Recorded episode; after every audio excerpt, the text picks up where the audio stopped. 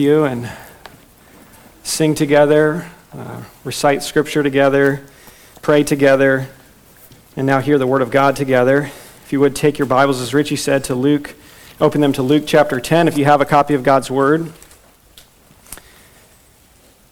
Make it easier to follow along. We'll be looking at Luke chapter 10, verses 38 to 42. Of course, we are in a more long series in the Gospel of Luke that we've been in for some time, and we continue that. We've just been walking verse by verse through this Gospel, taking each section as it comes, and we find ourselves here at the conclusion of Luke 10, and the title of this sermon is Priorities. Priorities, and I think you'll see why that is as we read the text. So follow along as I read from Luke 10, verses 38 to 42.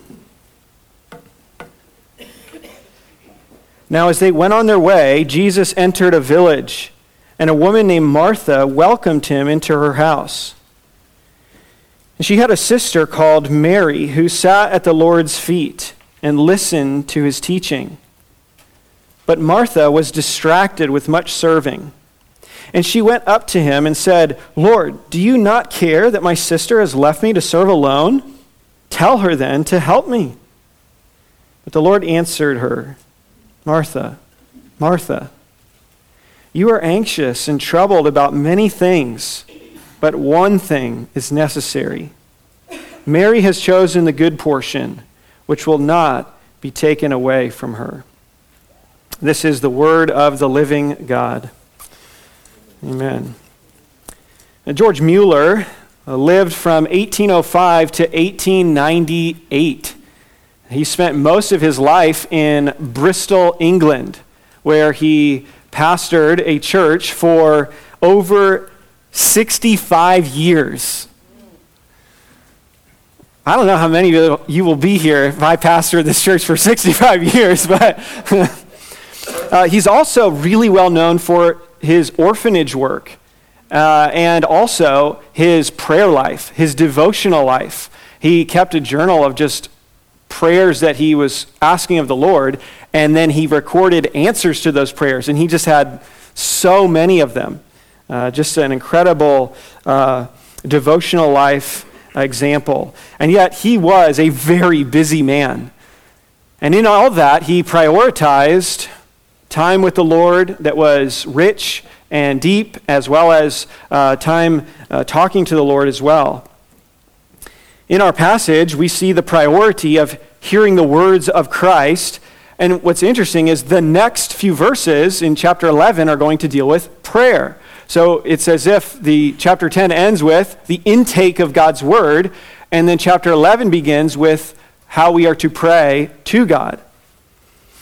When it comes to George Mueller, as a person who is really a model in many ways of this devotion to Christ, both in hearing his word and prayer, I've been really impacted by a particular statement of Mueller's some years ago, as he was talking about what he does for his morning devotions, or his time in the Word of God. And he talks about how this was such a huge change in his life. And it helped me so tremendously to kind of rethink how I spend my time in the Word of God. Here's what he says, somewhat of a longer quote. He says this, quote, "According to my judgment, the most important point to be attended to is this. Above all things, see to it that your souls are happy in the Lord." See to it that your souls are happy in the Lord. "Other things may press upon you. The Lord's work may even have urgent claims upon your attention. But I deliberately repeat, it is of supreme and paramount importance that you should seek above all things to have your souls truly happy in God Himself. Day by day, seek to make this the most important business of your life. This has been my firm and settled condition for the last 35 and 30 years. For the first 4 years after my conversion, I knew not its vast importance. But now, after much experience, I specially commend this point to the notice of my younger brethren and sisters in Christ. The secret of all true effectual service is joy in God. having experimental acquaintance and fellowship with God himself. That's good. That's good. From a man who pastored for 65 years, that's good. He goes on as he writes his biography, and he says, quote, "I saw more clearly than ever that the first great and primary business to which I ought to attend every day was to have my soul happy in the Lord. The first thing to be concerned about was not how much I might serve the Lord, how I might glorify the Lord, but how I might get my soul into a happy state and how my inner man might be nourished." That is a good word for us, a good goal for us to have. You know, sometimes we can get into the habit, if we make a habit of Bible reading, which we should, that we just kind of like go through the motions. We're like, all right, read my chapter, done. I believe that happened. Boop, you know, and there's not really this engagement of with the Lord and finding joy in what we're seeing and savoring before the Lord. At another time, Mueller would write this, quote, "We should begin the thing in a right way. Aim after the right state of heart. Begin inwardly instead of outwardly. If otherwise, it will not last. We shall look back or even get into a worse state than we were before. But oh, how different if joy in God leads us to any little act of self-denial. How gladly do we do it then?" Notice he's saying, if your focus on being satisfied in God, finding joy in God as your primary goal each day from his word, then anything else God calls you to do, whether that's interactions with your kids, with your spouse, with coworkers, with friends, there's just this sweet aroma that comes off of you. And you do acts of service with such joy, and it just makes them much more fulfilled because you're not doing it for you, you're doing it for the Lord, and you've been satisfied. And so now as you bump into others and as you have circumstances, what comes out of your heart is what was put into your heart by the Word of God. And you think about your life like a glass of water or a water bottle. If you bump that glass or that bottle, something will spill out. And you could ask the question, what made the water land on the ground? Well, you might say, well, someone hit it. You know, something bumped it.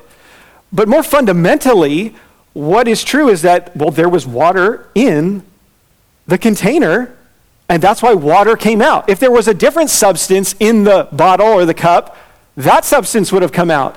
The pressure upon that was simply what caused that to come out. It caused what was already in there to come out. And I would say that biblically speaking, when we face difficult circumstances, things bump us through the day, and we might use different words to redefine what anger is. They aggravate us, they irritate us, but I'm not angry, you know, and that bumps us. We have a response. And if we've been filled and had joy in God, what comes out is good things, right?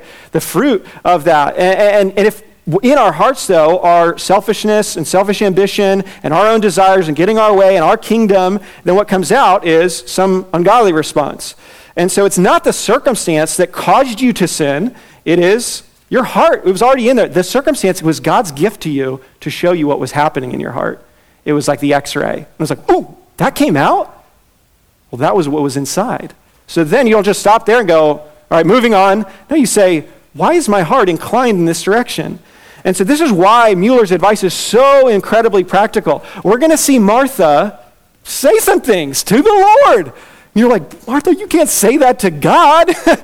And why is that? Because her heart is responding in a certain way to a certain circumstance. It is not the circumstance's fault. Her heart, though, has latched on to certain things that she wants and she's not getting, and therefore her response is the way that it is. Mary, on the other hand, is focused upon taking in the word, finding satisfaction in the Lord. And so this is not a passage about, you know, oh, there's some kind of Marthas in the world and there's Marys in the world. No, other passages teach that people are different. Of course they do. That's not really the point of this passage, though. Nor is it a passage that's saying, you know, service is bad and taking in the word of God is good. It is not comparing the two like that. The issue really is, you ought not to be doing service to God if your heart is not satisfied in the Lord. Like, it's become service for you then. It's about the priority of having our hearts satisfied in Christ so that we are sustained for God-honoring service. The story then is not pitting Martha and Mary against each other in the sense of service versus studying the words of Jesus. Both are important, both are commanded, but there is a priority. Tom Schreiner says, all service must flow out of one's relationship with the Lord. That all service must be rooted in the joy of knowing God as one's treasure and one's pleasure. Now notice the context of this passage. If you haven't been with us in Luke, I'll catch you up. Luke is really focusing on the person and work of Jesus Christ, and he introduces us to Christ in chapters 1-3, and it's the preparation for the life and ministry of Jesus as his genealogy, he's born, and then you have the public ministry of Jesus in chapters 4, really to chapter 19, and then the last chapters of the book, 20-24, really focus on the passion and resurrection of Jesus Christ. And in this middle section where we find ourselves, Jesus has had a ministry in the north of Israel, and Galilee region. That is concluded. Now he's moving his way to Jerusalem and he's headed towards the cross. He knows he's going to die. He's trying to tell his disciples that. And in this section, he's preparing them for what discipleship looks like, what following Christ looks like in light of the cross of Christ. And so in this section of chapter 10, he sent out 72 disciples to go and minister. And so they're doing ministry, serving the Lord. Then, of course, we looked at the Good Samaritan, and there's a person who does extreme service to show how we fall so far short. And then now we come to Mary and Martha, and here again you see just a key story here about the priority of focus in our service. Kevin DeYoung comments about this passage, and he says, I believe God wants us to see that if we heal the sick and cast out demons and preach the gospel and show mercy and do justice and don't sit at the feet of Jesus, we've missed the one thing we truly need. The only thing more important than ministry is being ministered to. And so as we come to the conclusion of this long stretch of ministry, Jesus emphasizes the need to be ministered to yourself so that you have something to give out. Something to give out. And so we see here in this passage the priority of properly ordered, or the need for properly ordered priorities in our lives. It's a lesson on discipleship. We could call it the disciples' highest priority. So what we want to do as we look through this is there's kind of three movements in the text, and so we want to see three lessons on the priorities of the disciple of Christ. Three lessons on the priorities of the disciple of Christ. Here's the first lesson. It's the submissive posture. The submissive posture of the disciple. Verses 38 and 39. Let's look again at these verses. Look at verse 38 and 39. Now, as they went on their way, Jesus entered a village, and a woman named Martha welcomed him into her house. And she had a sister named Mary, or called Mary, who sat at the Lord's feet and listened to his teaching. Now, Luke doesn't tell us the location of where they are, but we're pretty certain that this is Bethany, which is about 2 miles from the Temple Mount, on the east side of the Mount of Olives. And we know that because we see them in other places. You think of Lazarus. Remember the raising of Lazarus from the dead? That's in John chapter 11, and that's also Mary and Martha. That's the same Mary and Martha. They have a brother named Lazarus. And so Luke may be pulling this out of chronological order to place this here, because we already pointed out that all the way back in chapter 10,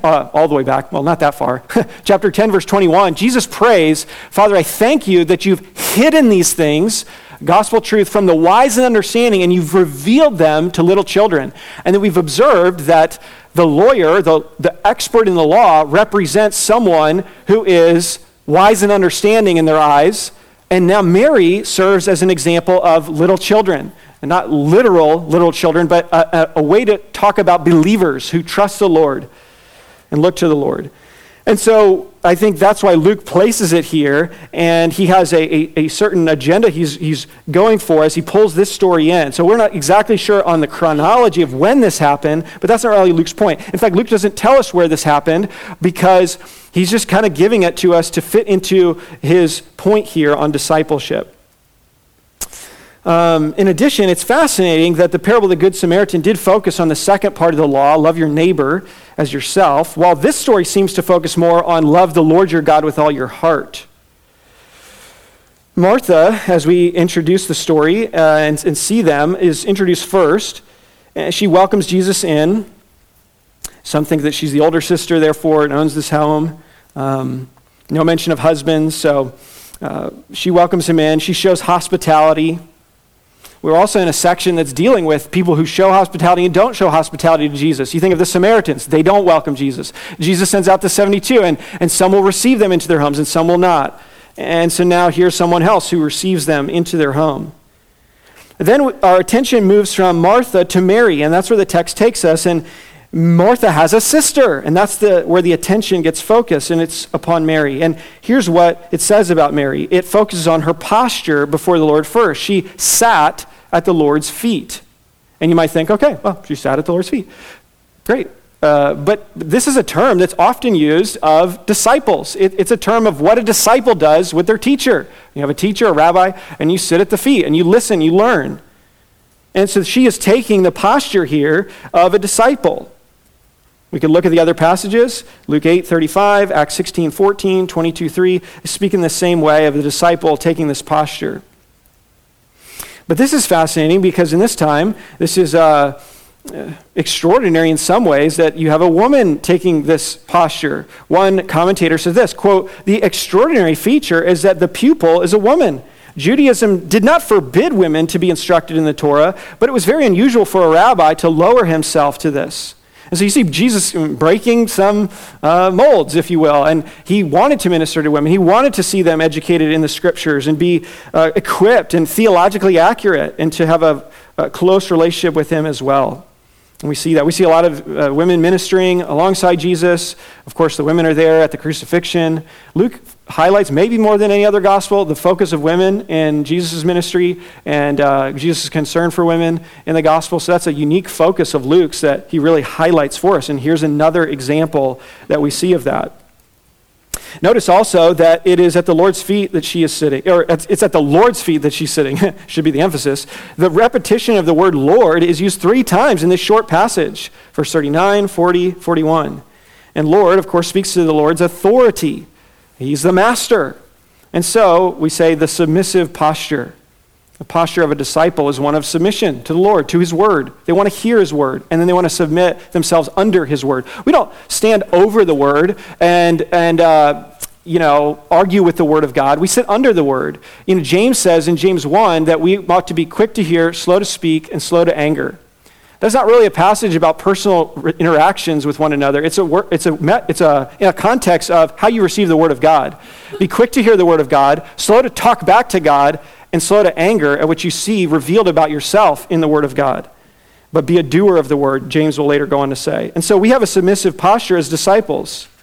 Now, notice what she's doing, though, in this posture.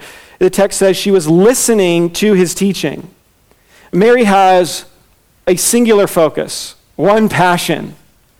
She is consumed with hearing the teaching of Jesus. She is absorbed with the truth of Christ. The disciples would say at a different time, "Where can we go? You have the words of eternal life." And Jesus asked them, "Do you want to go away? Like other people are leaving?" They said, "Where are we going to go? You have the words of eternal life." In John 7:46, it says these officials who were sent to take Jesus in, they couldn't. And they questioned him, "Why didn't you get him?" The officers said of Jesus, "No one ever spoke like this man." No one ever spoke like this man. Matthew 7:28 and 29 says, "And when Jesus finished these sayings, the crowds were astonished at his teaching, for he was teaching them as one who had authority and not as their scribes." Later in Luke 24:32, we read the two men on the road to Emmaus after the resurrection. They said to each other, "Did not our hearts burn within us as he talked to us on the road, while he opened to us the scriptures?" As he opened the scriptures, Jesus explaining them, their hearts were just inflamed. They had such affection, their passion for for the Lord as they saw the scriptures unfolded and they saw their meaning and their significance for their lives. And that surely is true for us as disciples. As we sit under a submissive posture to the Word of God, there are times when, and we fight for this, of course, you know, we wish every day, every morning as we open our Bible, we got our coffee there and, oh yeah, I'm ready to go, that it was always like this, but we fight to have this where we are seeing the scriptures for what they're saying and our hearts are inflamed and passionate for the Lord. What a privilege and what a pleasure it was for her to hear the words of Jesus, to have Jesus come in and teach in their home. And does the teaching of Jesus thrill you? Are you captivated by it? Are you at a point where you could say, man, I just cannot get enough of the Word of God. I've tasted and I've seen, and I have to have more. And this has a cumulative effect.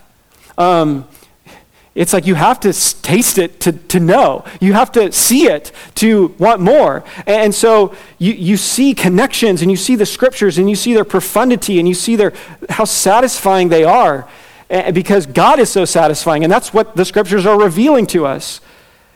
And you think, no one is like this man. No one is like the person of Christ. And you see connections and then you want to see more. And then you see more and your heart thrills and you praise God and then you're drawn more in. And this is what happens for the disciple who has this posture of submission to the Word of God. They just become more and more captivated. So wherever you are in that spectrum, just press in more.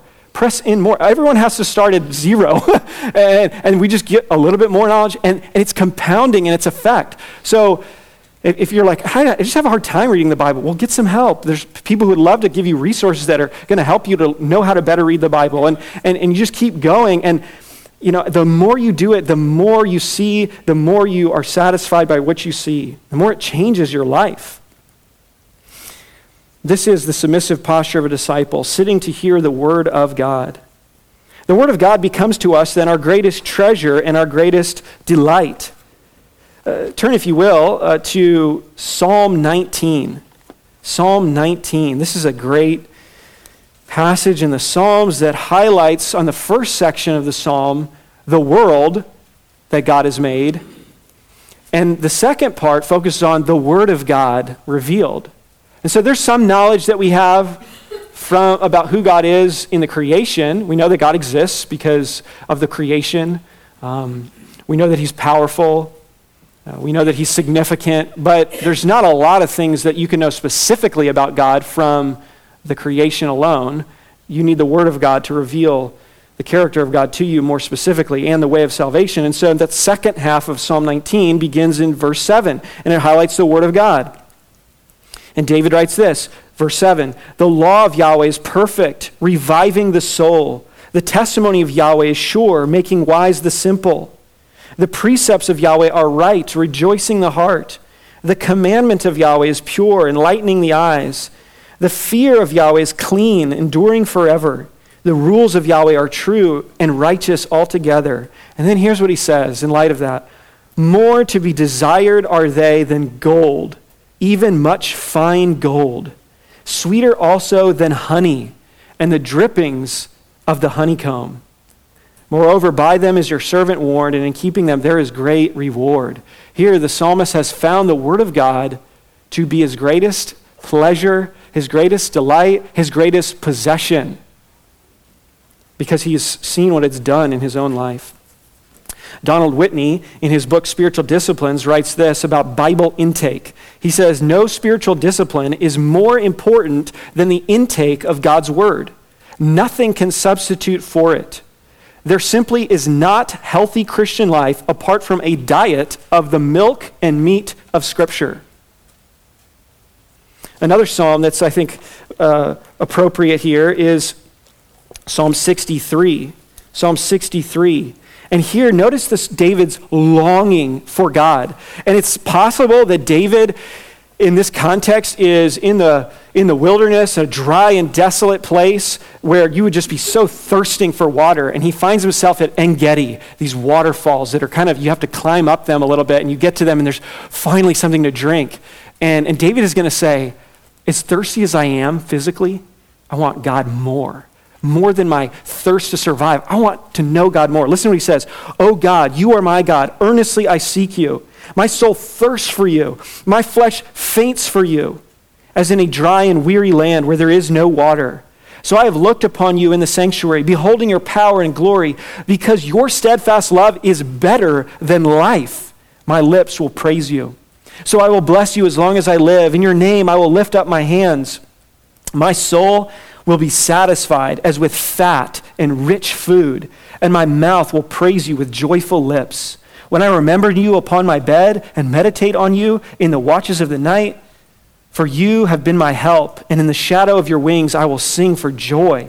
My soul clings to you. Your right hand upholds me.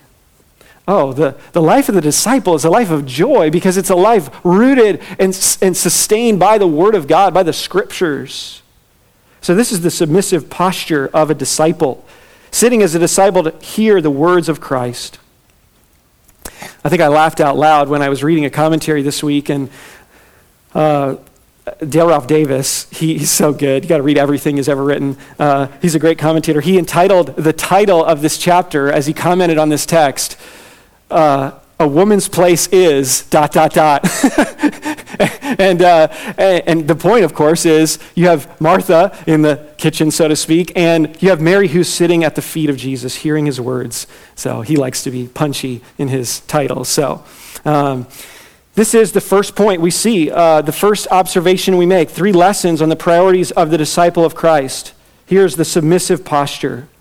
But now we look at Martha a little bit more, and we see the subtle problem. This is our second point, the subtle problem. Look at verse 40. But Martha was distracted with much serving, and she went up to him and said, Lord, do you not care that my sister has left me to serve alone? Tell her then to help me. Now, Martha is doing a good thing. In fact, the Bible commands that we serve. She is serving. Yet Martha, as we will see, has ceased serving for the Lord, and it has become about her. Now, what is the subtle problem with Martha? Well, it is this word, distracted. She was distracted. The term means to be pulled away by something, to be pulled away from something. Now, this distraction, the subtle problem, is subtle because it can happen to you without you realizing it. Think about like a boat tied to a dock, and it's just tied by one rope. And just imagine if that rope was not tied well, and it just kind of loosened off and just fell into the water. And overnight, someone, you're sleeping on that boat, and overnight, just the water just kind of slowly, subtly takes you. You're fast asleep, and all of a sudden you wake up and you're out in the middle of the water. How did I get here? And it's just subtle, just like just drifting you out there. And that's the subtle danger of this distraction. It's subtle because it can happen to you without you realizing it. Martha has become blinded to her condition. She can no longer evaluate herself clearly, and she begins to have self-pity. I was just talking to someone in the break after Sunday school about pride, and sometimes we think like, I'm just not really a prideful person. I'm kind of keep to myself. I don't talk about myself that much. But there's a reverse pride. It's like a backdoor pride, and it's called self-pity. It's when we do think about ourselves a lot, and we're very concerned, but maybe it just doesn't manifest itself in the braggadocious kind of pride that we often see maybe on TV. But that self-pity is just as hated by God. We would be all about ourselves. And she has begun to be self-focused. Martha is doing something quite commendable. She's serving, but she has made it about herself. This passage is not saying that the only thing we should do is sit and study the Word of God all day, every day. No, there's a time and place for that. We have to have other responsibilities. Rather, it is giving us the priority of listening to and enjoying the words of Jesus. Martha is distracted from the best thing by a good thing. Even in her pursuit of something good, she has neglected what is best. And this has led her to an attitude that is warped. One commentator said this, don't get Martha wrong. She didn't think Mary should never listen to Jesus' teaching. She didn't think Jesus should refrain from teaching in her home. She's no secular humanist. She simply believes there are times when listening to the word of Jesus should take second place to the pressing needs of the moment. End quote. Ouch. Voddie Baucham sometimes says, if you can't say amen, say ouch. You know, and that's an ouch statement. It's like, wow, yeah, I think I've had that mentality. When a good thing becomes an ultimate thing, it can become a God thing, an idolatrous thing. The problem was Martha's heart, not her circumstances, as we said earlier. The circumstances, and we have to think about it this way, they were a gift to her to reveal what was really going on in her heart, what had come to rule her heart, to dominate her heart. Here's the reality. The Bible describes really mission control center for you and I as our heart. The heart is used in the Bible for our thinking. It's used in the Bible for our affections. It's used in the Bible for our volition, our acting. We tend to think with the heart, like Valentine's Day, it's like just your affections, your emotions. But it's really used for all those things. It's your thinking. It's you think in your heart. You feel in your heart. You act in your heart, out of your heart, rather. And you have to understand that biblically, the way the Bible describes our heart is that our heart is a worship center. We are always worshiping, no matter what. In every moment of every day, you are worshiping. The question is, what are you worshiping? What is the object of your worship? And even as Christians, there are times when subtly we make something an idol that we set up in our heart. Now, you may think of an idol as like something in another country that's like a little statue that someone bows down to, but that is true. Those are idols as well. But even in ancient times, it wasn't just the physical object that they were all about. It was what they believed that physical object could give them: power, pleasure, prosperity, money or productive plants and vegetables and crops and whatnot. And so it was what was behind that. And even today for us, as we think about idolatry in our heart is a worship problem. Sin is always a worship problem. It's a problem of unbelief. And so our circumstances and how we respond to our circumstances are a gift because it shows us in that moment, in that snapshot, what were we worshiping in that moment. Let me take you to James chapter 4. I think this will serve you well. This should be a well-worn place in your Bible, especially if you're a parent, especially if you're married, especially if you're a human being. This is so good. James chapter 4, verses 1 and following.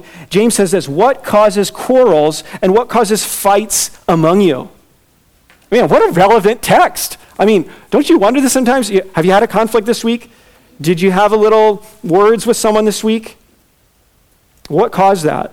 James says this: is it not this, that your passions, it's another word for desires, are at war within you? You desire and you do not have, so you murder. You covet and cannot obtain, so you fight and quarrel.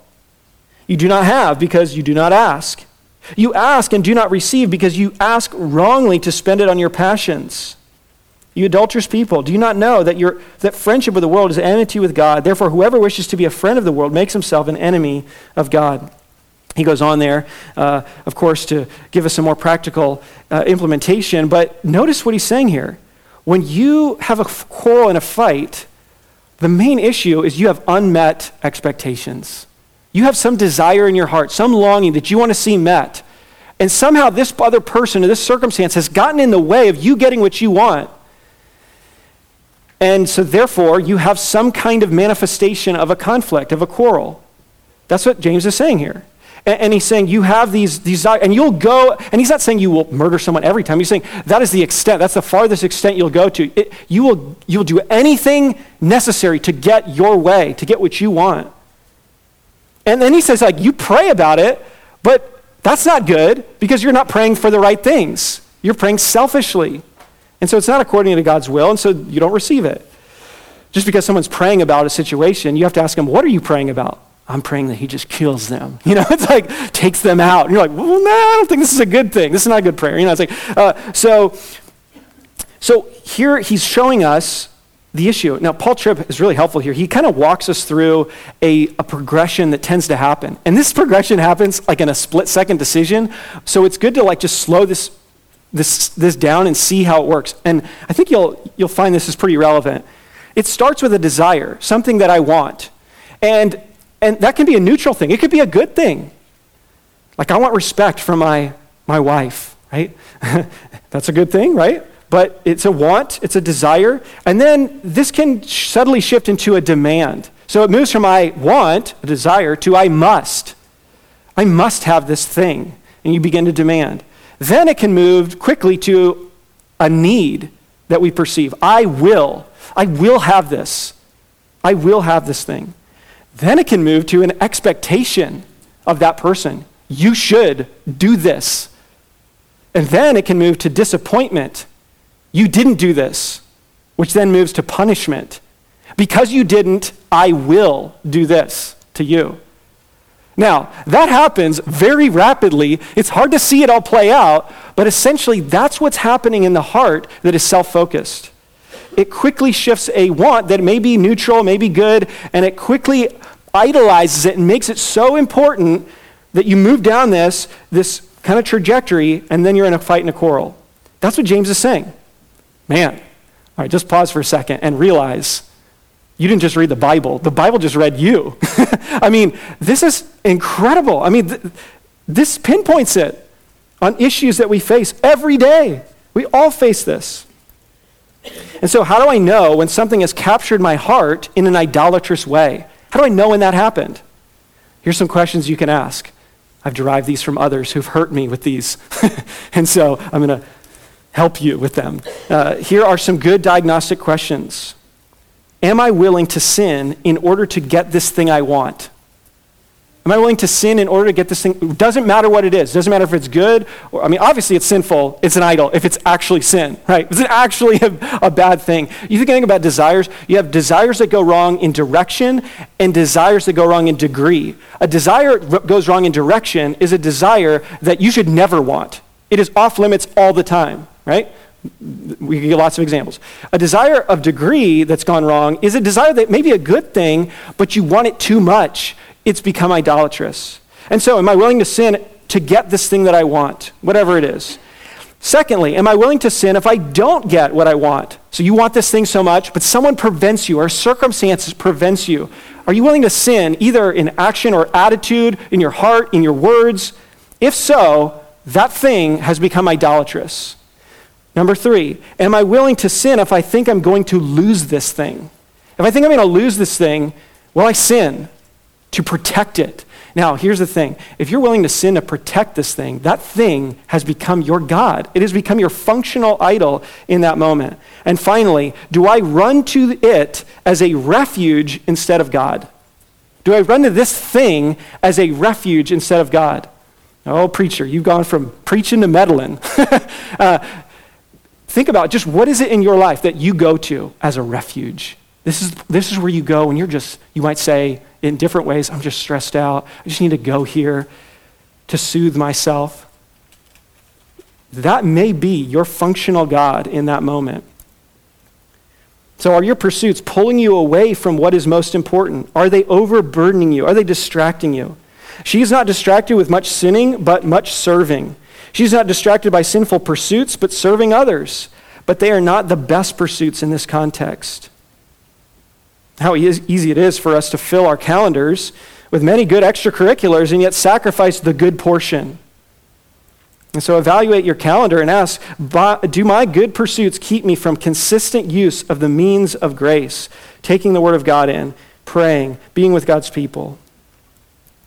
To be very practical and pointed, if there are good and lawful pursuits that God allows for you to have in your life that are keeping you from regular time studying God's word and praying, then your priorities are wrong. If there are good and lawful pursuits in your life that are keeping you from weekly worship on Sunday, then those priorities are wrong. That's what Jesus is saying. Kevin DeYoung asked this convicting question. He says, if someone recorded your life for a week and then showed it to a group of strangers, what would they guess is the good portion in your life? What would they conclude is the one thing you must get done every day? Folding the laundry, cleaning the house, catching up on emails, posting to Facebook, mowing the lawn, watching the game. He says, I know you have things to do. I have plenty to do myself. But out of all the concerns in our lives, can we honestly say and show that sitting at the feet of Jesus is the one thing that is necessary? And you're like, move on, Robert, move to the next point. Let me give it a little bit more. Let me press it further. What does your spouse think you prioritize most in life? What do your kids think you prioritize most in your life? What do your grandkids think you prioritize most in your life? What do your parents think you prioritize most in your life? Fill in the blank. I will skip my daily Bible reading for blank. I will skip prayer to God for blank. I will skip church this Sunday for blank. When you put it in those terms, it's like, ugh, those reasons don't seem as important anymore. And some things seem like necessities for life when they are not.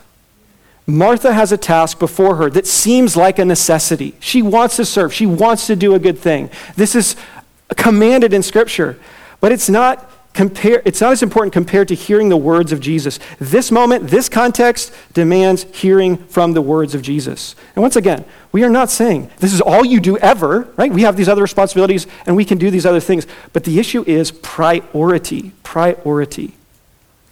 The greatest danger and biggest point of this passage is that you would become distracted from devotion to Christ while doing ministry for the Lord. Like, this is the last thing we want, to be trying to serve Christ on an empty tank. Serving Christ without actually being satisfied in Christ. That's a great witness. Don't you want to be a Christian? Just like me. So great. So good to have your sins forgiven. You know, it's like, what is that? That's a bad advertisement. No, but the person who's really filled up, really satisfied in the Word of God, and they believe it, and they're like talking to people about it, and that's a good advert. Paul Tripp, in his book, Dangerous Calling, writes this. He says, I am more and more convinced that what gives a ministry its motivations, preserving humility, joy, tenderness, passion, and grace, is the devotional life of the one doing ministry. When I daily admit how needy I am, daily meditate on the grace of the Lord Jesus Christ, and daily feed on the restorative wisdom of his word, I am propelled to share with others the grace that I am daily receiving at the hands of my Savior, end quote. This is intentional. This is why we call them devotions, right? Because it's a discipline. This is why we call them spiritual disciplines, because they take discipline to pursue. And so beware of the danger of subtle distraction, good things, lawful things, taking us away from the main thing. Finally, our third point is the supreme priority. Look at verses 41 and 42. But the Lord answered her, Martha, you are anxious and troubled about many things, but one thing is necessary. Martha has chosen the good portion, which will not be taken away from her. Now, here's what you have to see. Notice the tenderness of Jesus here. Notice his compassion. He says, Martha. He says it twice, Martha. We need this. After what you just went through, you need to hear this, right? I mean, we've all just been convicted. I got convicted all week, okay? So, and here he's so gracious. Now, here's what you need to see. It's not just like, okay, beat me up, and then I'm going to feel bad, and I'm just going to try harder and work harder. What you really need to see is why you need this. Right? Somebody just have to, like, I'm not just trying to guilt trip you. No, it's like, Jesus wants her to see, listen, this is for the benefit of your soul. This is for the joy of your life. I want you to see how good this is. Let me show you what you are missing. Martha, would you rather have anxiety and troubles, Martha? You are troubled and anxious about many things. Let me tell you what you need, Martha. So don't get mad at Jesus. Don't get mad at the Bible if you're feeling conviction over these things in some area of your life. But think, Lord, you're so good to reveal this imbalance in my life because this is the good portion. I mean, it really comes down to this. You either believe that it is the good portion or you don't believe it's the good portion. You either believe the word of God in this area or you don't. And so he says to her, he wants to restore her. And that's how we should think about talking to people about their problems that they face with the Word of God. This tenderness, this care, this compassion. You have undue concern. Martha, surely you don't want to live like this. Surely you don't want to continue this way with a heart like this.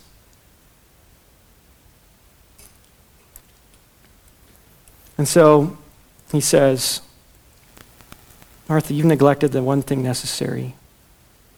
You're burdened and troubled because you've neglected the main thing. Verse 41 ends with the words many things. Verse 42 begins with the word one thing. It's like, in Greek, it's like the many things, one thing. And it just puts them right next to each other.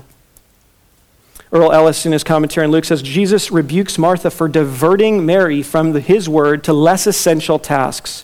The issue is not two kinds of Christian service, but religious busyness which distracts the Christian, preacher, or layman from the word of Christ upon which all effective service rests. One writer said this, true service for Christ does not consist in what we in our busyness can give Jesus, been receiving what he delights to give us, namely his word. This is what separates true Christian belief from every other religion. Every other religion is, this God wants to get from you. He's a needy God. Every other God that is not a God, is a made-up God. Every other religion is a made-up religion. It's, you know, it's man-made religion, and it's really... it makes a God into its own image. And so these gods are needy because man is needy. Man needs stuff to survive. And so it's like, serve me, give to me because I'm so needy. It's like Jesus is just waiting for you, you know, and he won't be satisfied today if you don't have your devotions. No, that's not at all the case.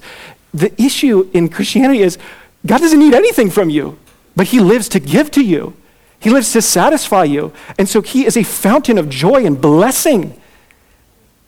And so he's welcoming you to enjoy him. He won't be diminished if you don't read your Bible today. You will be. And so that's the issue. He's saying, Martha, Martha, you're so concerned about all these things. You've neglected the one main thing.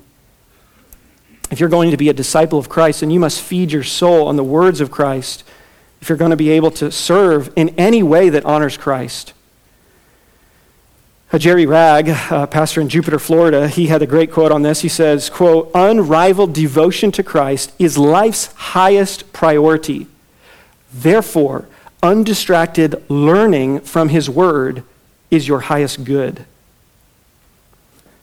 We could see this in other places. Matthew 6:33, after Jesus talks about all these anxieties that you have and you're worried about all these things, and he finally gets down to, and he's talking about how God cares for you, don't worry about tomorrow, and then he finally says this, seek first his kingdom and his righteousness, and all these other things will be added to you.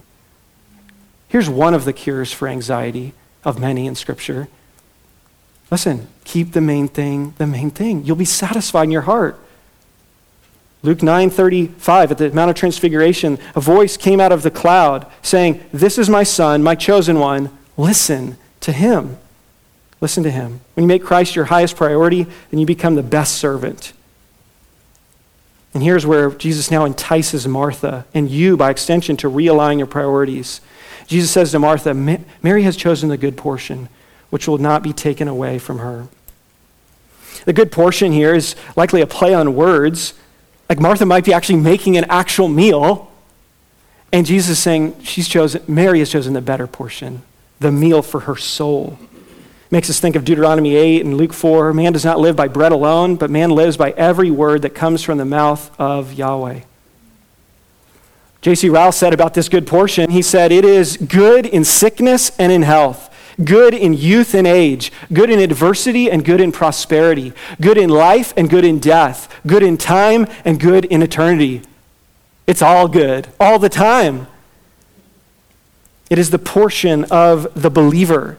This is all over the Scriptures, especially in the First Testament here, in Job 23:12. I have not departed from the commandment of his lips. I have treasured the words of his mouth more than my portion of food. Psalm 16, verse 5, David says, Yahweh is my chosen portion and my cup. You hold my lot. In other words, he's satisfied with God's providence in determining the times and places for him. Psalm 27, verse 4, one thing have I asked of Yahweh, that will I seek after, that I may dwell in the house of Yahweh all the days of my life, to gaze upon the beauty of Yahweh and to inquire in his temple. I want to be satisfied with God. As the psalmist in Psalm 73 looks at the world and sees, man, so many wicked people get away with all kinds of stuff, and how is this, the righteous, they're suffering. And then he finally ends this way, and he says in verse 26, my flesh and my heart may fail, but God is the strength of my heart and my portion forever. We could go on and on. And notice the great thing about this portion, this satisfying, nourishing portion, is it will never be taken away from you. It will never be taken away from you. Let me say this. Everything else in your life will be taken away from you. Everything. Consider all those pursuits that you have that will be taken away and end one day. What sense does it make to devote the lion's share of your energy to those things and neglect the one thing that is necessary and that will never be taken away? Christ to the believer is better than anything that life could give or anything that death could take away. And death will take away everything except your relationship to Christ. That will last forever. Dear Christian, don't miss out on that which is truly life. And if you don't know Christ, don't miss out on that which is truly life. Revelation chapter 2, here's a case study in a church where this happened. Martha's a case study in an individual that this seemed to happen in. Here's a church that this happened to, the church of Ephesus. Revelation 2, verse 1, to the angel of the church in Ephesus write, the words of him who holds the seven stars in his right hand, who walks among the seven golden lampstands. Jesus says to this church, I know your works, your toil, and your patient endurance, and how you cannot bear with those who are evil, but have tested those who call themselves apostles and are not, and found them to be false. I know you are enduring patiently and bearing up for my name's sake, and you have not grown weary. I mean, this is good. I mean, like, man, you guys are good. You guys have a lot going for you. But then he says, but I have this against you, that you have abandoned the love you had at first. Remember, therefore, from where you have fallen, repent and do the works you did at first. If not, I will come to you and remove your lampstand from its place unless you repent. Yet you hate the works of the Nicolaitans, which I also hate. He who has an ear, let him hear what the Spirit says to the churches. To the one who conquers, I will grant to eat of the tree of life, which is in the paradise of God. Notice how he just brackets it. Even here he's so compassionate. He says, you got so many good things, but you've missed the main thing. And then so many good things on the other end. And he's saying, just get back to that. Do the works you did at first. That initial joy, passion, pursuits, go back there. If you are here and you've never known the joy of a relationship with Jesus, I'd invite you today to taste and see the Lord is good. He's the living water that satisfies. He's the bread of life that nourishes. Trust him for the forgiveness of your sins. You think, what does all this mean? What do you mean? Well, the reality is God made you. He made you in his image. He made all of us to be worshipers. And he's the king. But the problem is we love ourselves. Because of Adam's sin, we are committed to our own self and worshiping ourselves. Sin is, in essence, self-sovereignty. It's saying, I want to do what I want to do, God, not what you want to do. I'll do what you want to do if it's convenient for me. But otherwise, it's about me, God. And that is cosmic treason. And yet, despite God being a good God and he should punish us for our sin, the Lord Jesus has come, who is truly God and truly man. He lived a perfect life. He always obeyed, doing what we cannot do. And even as we look at these things, we're like, man, I fall short of that. Exactly, you do. Of course, none of us have arrived here. That's why we need Christ. That's why we need the gospel. We need Christ to forgive us of our sins because he died as a substitute in the place of sinners like you and me. And he conquered death and rose again. And he calls us to identify our sin, to sorrow over our sin, to turn away from our sin, and to then receive him as our only hope to be forgiven and to have a right relationship with God. And he will reign on the earth, he will be king, and we will reign with him, having been rightly reconciled to him. And so that's what I mean by trust him for the forgiveness of your sins, for a right standing with God. And you will receive from him such joy, such peace, because your sins will be forgiven. That's your main issue. And it will never be taken away from you. Nothing can take away that relationship. For those of us who do know the Lord, you know it takes careful and deliberate action to make this a priority in your life. And so just ask yourself, I mean, this is just you and the Lord. What do you need to do differently in your life starting this week? How are you going to do it? How are you going to prioritize getting your soul happy in the Lord this week? Don't become a professional sermon listener. Robert really socked us today. And then you just go and do the same things.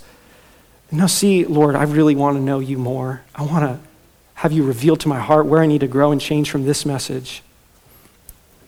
When we were down at this conference in Florida, someone gave me, our host gave me this book called The Christian Home by Paul Shirley, pastor in Delaware, and it's so good. I mean, just like, it's short, which is good, and then it's so good on the family, being a godly husband, being a godly wife, parenting kids. Here's what he says about priorities in the home, and he gives these helpful diagnostic questions for our priorities. He says this: what is vital to family life at this stage in life? Where do we exert the most energy and spend the most resources, time and money, etc.? Do the priorities of our household match the emphasis of the New Testament? Do the priorities of our household emphasize eternal matters and the means of grace? How can I model the life patterns I want my kids to follow when they are adults? Oh, these are so good. I'm like, oh man, it's such a helpful book. I commend it to you. The fuel that supplies God-honoring ministry is faith-filled feeding on the words of God. Psalm 138, verse 2. I bow down toward your holy temple and give thanks to your name for your steadfast love and your faithfulness. For you have exalted above all things your name and your word. So let us be those who listen and enjoy and delight in that word and have souls that are happy in Christ. Let's pray. Father, we thank you tremendously, Lord, for the Word of God, the 66 books that give us perspective on where we came from. They give us perspective on where the world is headed. They give us perspective on how we can know anything and know what we know for certain. They give us perspective on how we are to live then. They give us perspective and they point us to eternal life. What our problem is, sin. What the solution is, Christ, how we can experience forgiveness, repentance, and faith. And we thank you, but we thank you for the Word of God, the capital W word, the Lord Jesus Christ, for his perfect life, for his death, his resurrection. How satisfying, Lord, to our souls it is to know him. And may we know him more and more increasingly. Lord, may we be vigilant to make him a priority in our lives, and it will slot everything else into place for our lives. Lord, as you bring conviction, bring comfort as well, and bring a motivation that is a gospel-driven motivation, not from guilt, but from gratitude for all that you are for us and do for us. We thank you, you're a God that doesn't demand because you are needy, but that you delight to give because you are all sufficient. Pray these things in Jesus' name for his glory. Amen. Let us respond and